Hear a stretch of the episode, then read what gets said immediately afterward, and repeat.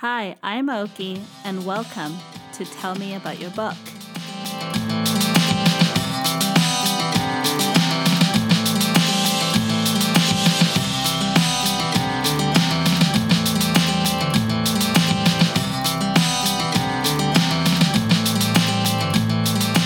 Everyone. Welcome back to another episode of Tell Me About Your Book. I'm really, really excited to be talking to author Holly Margl, who's written a really compassionate book that also has stories of trauma and loss. The book is called Witnessing Grief, and I'm way beyond glad that she's here with me. Hi, Holly. How are you today? Hi, Oki. I'm well. Thank you so much for inviting me here and yeah, being present with me.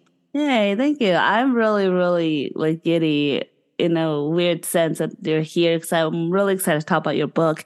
Before we get into the the meat of the book, can you generally tell me what it's about? Yeah, um, to just filter it down, it's a book that's written for folks that are experiencing grief or loss, trauma, but through the perspective of coaches or of others who might support folks that are suffering in these ways because people are hurting and they need folks that are courageous enough to sit with them without trying to change it or fix it or make it better. So I'm going after the folks that want to be there for for others in their lives that are um, hurting. This is absolutely necessary a book like this because a lot of times people will say I don't know what to do for so and so, or I don't know what to say, or I don't know how to approach this. When I experienced the loss of my mother, suddenly a lot of people did say, What am I supposed to say to you?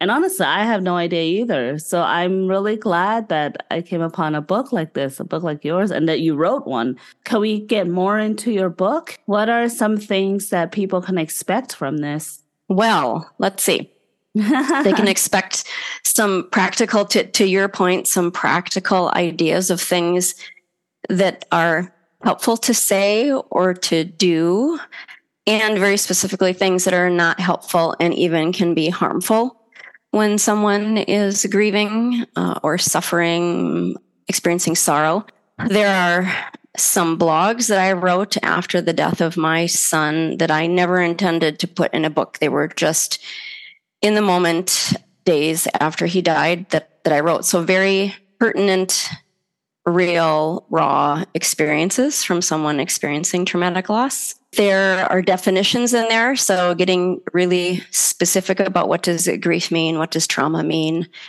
Uh, I go over a lot of different types of losses that we may not even consider losses, like when our kids go off to college, when they leave school, or when we retire or even more more important i'm going to say more importantly right now touching on marginalization and, and racism and othering in, in our societies right now and the grief and trauma that that brings about. So in a very compact way i try to cover a lot of areas. The things that we, ex- we experience loss all the time but we may not always recognize it as such. Mm-hmm. and humans are so good at trying to avoid it can't, but we try. Mm. We try. Right. We most of the times push it off so much until it spills over.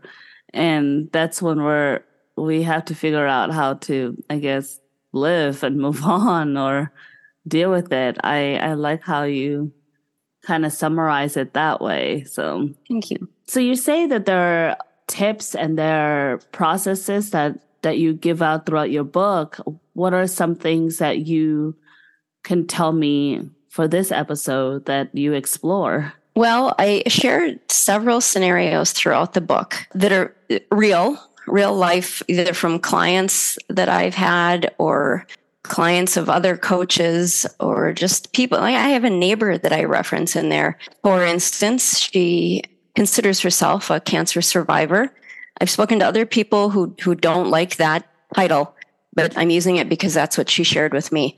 She shared at one point that the only place she felt safe was in the oncology waiting room because everybody else there knew what they were experiencing without having to say a word. So part of my book was how do I help others to show up in a safe way without having experienced every horrible thing in the world that we might come across. Mm-hmm. So, in this case, and, and this is often the case that came up, it isn't so much that people that are suffering are looking for someone to fix it or to take it away, but just have the courage to be there with them. So much of what I share with folks with the scenarios I give is how to recognize our own reaction to what we've heard and learn how not to, not to react, but to stay present to the person we have in front of us, not respond to what makes us comfortable, mm-hmm. but to what they might need. We can't know, but what they might need, not trying to fix it. Right. No, I love how you said that. That's perfectly said, actually. Thank you. Among all this, though, what made you put pen to paper? What made you wanted to write this book? Thank you for that question. In 2018, this is my very condensed version. In a span of 18 weeks, my dad and one of my children died very unexpectedly, uh, very traumatically. And I found out after my son died that people do not know how to talk to a mom whose child has died. Uh, it's just a really uncomfortable place to be. So I spent a lot of time isolating myself because I just couldn't be around people and all the advice they want to give. Uh, the people who have not experienced it, of course. And then through my work as a coach, well, I was working as a digital coach at the time, and COVID hit. And all of a sudden, there were stories and stories of grief, uh, whether people had COVID, that's their own sort of loss, or their family members or friends were dying.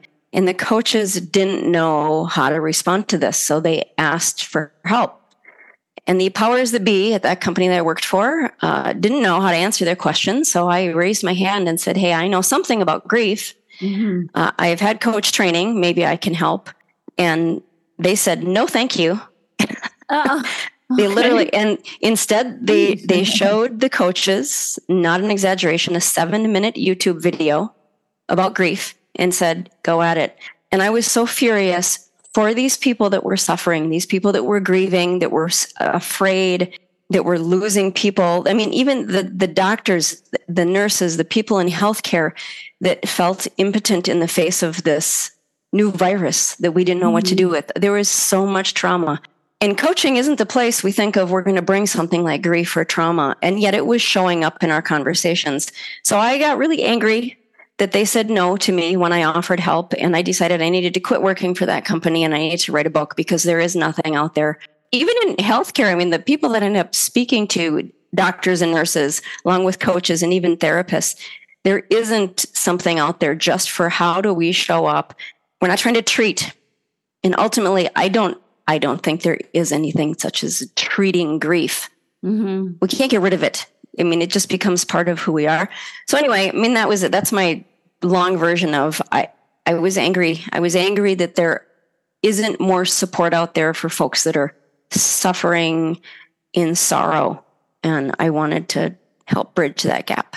I feel like I want to just bow down to you for uh, taking the step to even do this. This is something that we just wish somebody would step up to do, and you did it. And I'm so happy and glad that you've written a book like this. And I want to say thank you so much. I was experiencing the my own loss, but it it felt like a lot of it. People are like, "Oh, well, parents pass away all the time." I had somebody say that, and I was just like, "Not to me." so I thought it was really strange thing to say and then I realized I couldn't get angry at that person for saying that because maybe she had her own loss and she wanted to kind of normalize it. And I thought that was a strange thing too. So, and then I didn't know how to react either when one of my best friends, her husband passed suddenly as well. And, you know, just me trying to relate to everyone else in this world. I, I love that a book like this becomes something that's so available to us. So thank you, Holly. Thank you. This thank is, you. This is vastly important, I think. This is absolutely important. In your book, you talk about Enneagram. Can we focus a little bit about what that is? Yeah, absolutely. To narrow that one down, the Enneagram is a tool that helps us stay in the present moment and to understand that we are not. So, for instance, you were just sharing about people, a friend, didn't know how to respond to your grief. Mm-hmm. And you have enough, and I really appreciate this about you. I've learned about you that that you have enough presence to wonder, oh, what's her story? That this is how she's going to respond. Mm, you're curious. so exactly true that your friend in in her best effort to be there for you, she showed up as best she could. Right. And yet there's more to her there's more to you, there's more to me than what we see on the outside. We have strategies for showing up in the world, for managing our human life. We learn when we're really little. And all of that takes us away from being in the present moment, like a friend, just being with you as you experience your grief without trying to change it. That's uncomfortable. The Enneagram helps us see the ways that we take our, ourselves out of that present moment Gotcha. Okay. Take ourselves away from who we really are at our core. Because it's not, there are many personality typologies out there. You know, you're an introvert, you're an extrovert, you're a thinker, you're a feeler. Putting labels on us. The Enneagram is not here to put labels on us. It's a way for us to see that we have habits and patterns. Some of us that serve us really well, and some of us that, some of them that get in the way.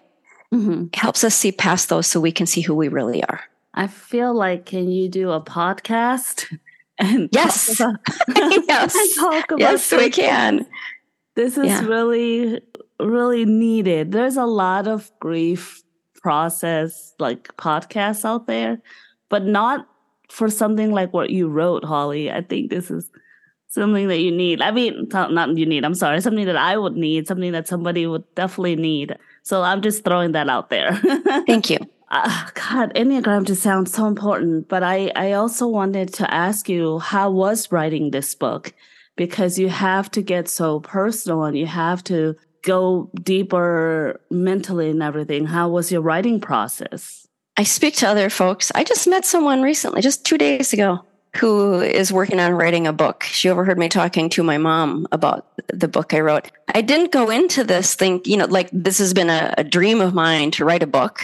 Truly, the way that came about, I had signed up for a class, a writing class, because it was free through the coaching company that I work for and I love taking classes. So I took it. And the night beforehand, I looked to see, oh, what is it I'm supposed to be writing? And it was, you're going to write a book. And so I thought, well, what am I going to write a book about? And because of all the other things I already mentioned, I knew this has to be a book about how to be with someone experiencing grief, how the folks that are grieving can find support from other people. So it was a six week group class getting started about writing a book. And beyond that, then I decided to continue working with that publisher.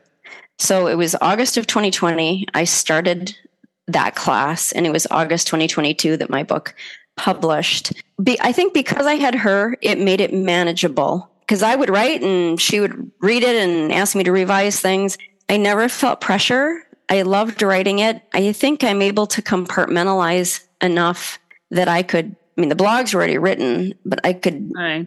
write information, but stepping away from it, write it. There were moments, certainly, when I was triggered and then I would just pause. But I never felt the pressure. You know what? In the end, I mean, this is when it's all said and done. I think the reason that I wrote the book, I don't know if it's equal to or more than, it may even be more than what I already stated. One of the biggest fears of parents that lose children is that they're going to be forgotten. And my son is not going to be forgotten because I wrote that book. My heart is with that. Oh, thank you for saying that. What else can you tell me about you as an author, Holly? me as an author. It's so funny to say that because, you know, again, I didn't go into this thinking I'm right. going to write something. Right. I mean, you've told me a good amount of, you know, how you approached it with the writing groups and everything, but I'm just really curious, maybe what's beyond this book and now that you published it, you know, last year and things like that about you as an author, about some future works. Well, I like to be busy.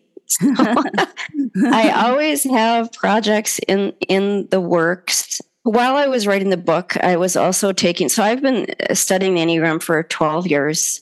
At the same time the Enneagram was introduced to me, I was introduced to coaching, which was fairly new at that time. My background is in chemical dependency counseling many years ago. Mm-hmm. So, in tandem, we're coaching and the Enneagram. And I knew I wanted to work with the Enneagram. I mean, I just f- fell in love with it and saw it as, I mean, my background psychology, and I saw such depth such depth in the Enneagram. It's truly like someone's had a camera on your shoulder watching you your entire life. When you find your home base, you go, wow, really? There's information written. It's like it's written about me. and I felt that having a base of coaching was really important. I didn't want to just, oh, I take an Enneagram class or read a book or two and then say I'm an Enneagram coach. The foundation of coaching was foundational. I started writing the book and um, this is sort of when I started getting, I, reintroducing myself into maybe life after my son died, we could say, uh, mm-hmm. finding a sense of purpose, because that was really lost after Nicholas died. I took a course, very um, just several weeks long, live online, because COVID was around. And then a year long course was offered for the Enneagram, the Enneagram and Conscious Living. So it's not like you're going to take a course like a textbook course. This is how do we show up as human beings and look at what's happening in our world. I mean, truly, there was a lot going on in 2020, 2021. Mm. Humans have to show up and figure out how to do something different. People need to be responsible as human beings to each other, to the earth, to the world.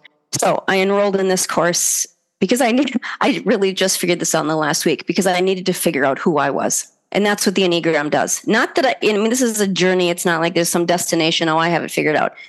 But I know that's why I did it. I knew the wisdom is there. So I started taking this course while I'm writing the book.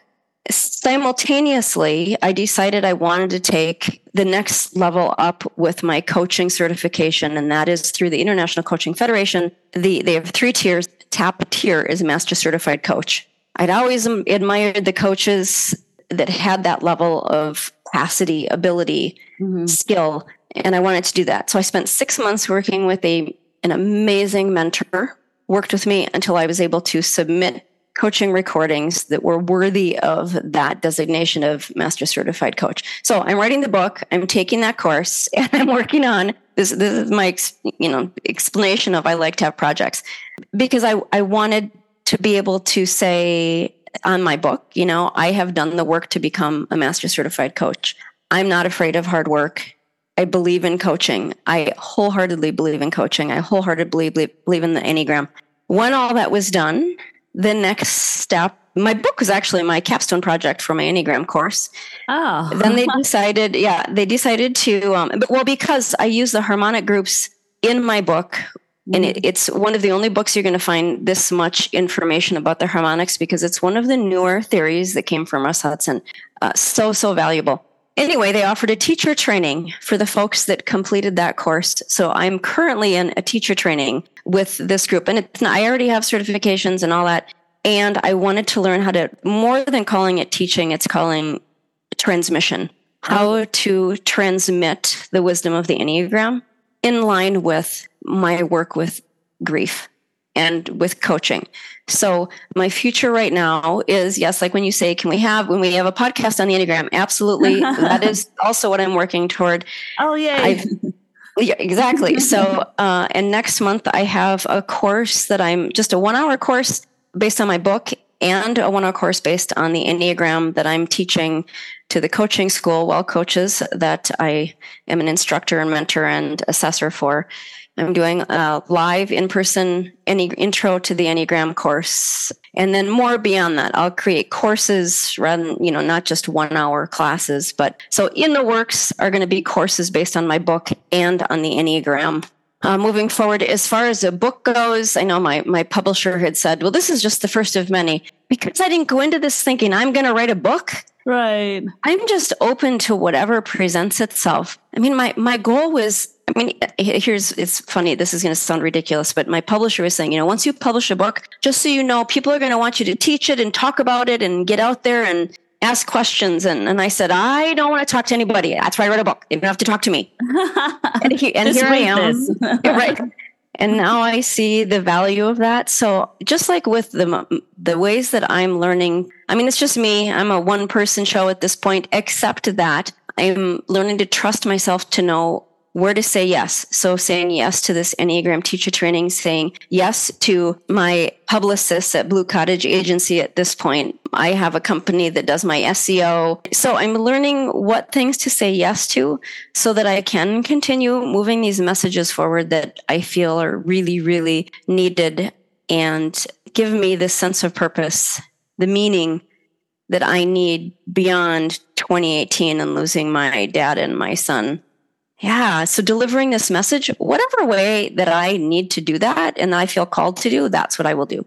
And we want you to do it and keep doing it because just talking to you during this hour, I'm already wanting to know anything and everything about Enneagram or just about the words that you want to tell us. I mean, I am ready to dig deep into this book and and be along this journey. I am gonna need more books and classes and the podcast, please. Anytime. Well, I want to say thank you, Holly, for just coming by and giving me your time, letting us into this world that's extremely important and so passionate. Where can we get your book? Well, lots of places, of course. Uh, bookshop.org is going to be my first go to because they support independent bookstores. Also, of course, Amazon, Barnes and Noble. If you go to my website, witnessandgrief.com, of course, there will be links on there, and that's how anybody can connect with me. I'm on Facebook by my name, Holly Margl. MCC would be the business account, Instagram, Holly Margl, and LinkedIn, also Holly Margl any last minute thing you want to say before we go today? Because I feel like this can, I can keep talking to you for a good while about your book. This is so interesting and so important. But any last minute thing you want to say before we go? Thank you for that opportunity. And I am happy to come back anytime. Yay. um, yeah. You know, what I really want to say to everybody, I'm, I wholeheartedly believe this. And so this goes to you as well, Oki. Yeah, thank you. It is a privilege when someone is willing to share their time and presence. As a coach, as a human being, if we always, it is a privilege.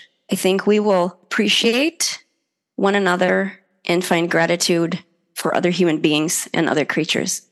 We have to remember it is a, it's like I think in on my website now I have it's it's a privilege to witness another's grief. Privilege is such an important word and we all need to remember what a privilege it is when someone shares their presence with us. So thank you for sharing yours with me. Oh, that was so heartfelt and so touching. Thank you, Holly. End the episode this way.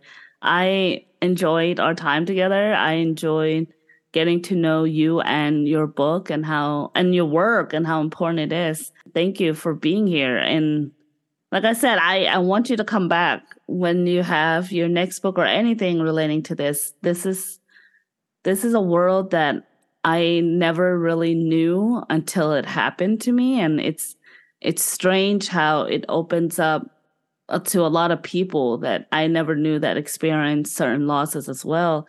And I learned through you and through some people that loss doesn't have to be a death of a person. When I closed my business, that was a huge loss. And I didn't realize there was, you know, like depression. I didn't realize I was going through that. I knew I was like, oh man, you know, I closed a business, but just the process of it, I didn't realize how it can mentally drain you. Because I always thought loss equals to death of a, another person. You know, there's there's much more than that. So, thank you. But we we are running out of time. I'm sorry, but I hope I get to talk to you again. Anytime. And, and well, I'll talk to you sometime later. Thank you, Holly. Perfect. Thank you so much. Bye. Bye bye. Thank you for listening to this episode of Tell Me About Your Book.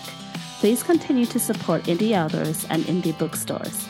And if you would love to support Tell Me About Your Book podcast, you can certainly do so by going to buymeacoffee.com slash tellmepodcast. For a price of a coffee, you can support monthly for just $5. There's other tiers too in the memberships, and you can look at all the info about it, and I would certainly, certainly appreciate it. And of course, there's the other podcast, Books, Cats, and Snacks, where Caddy and I talk all things book and about her cats too. See you then.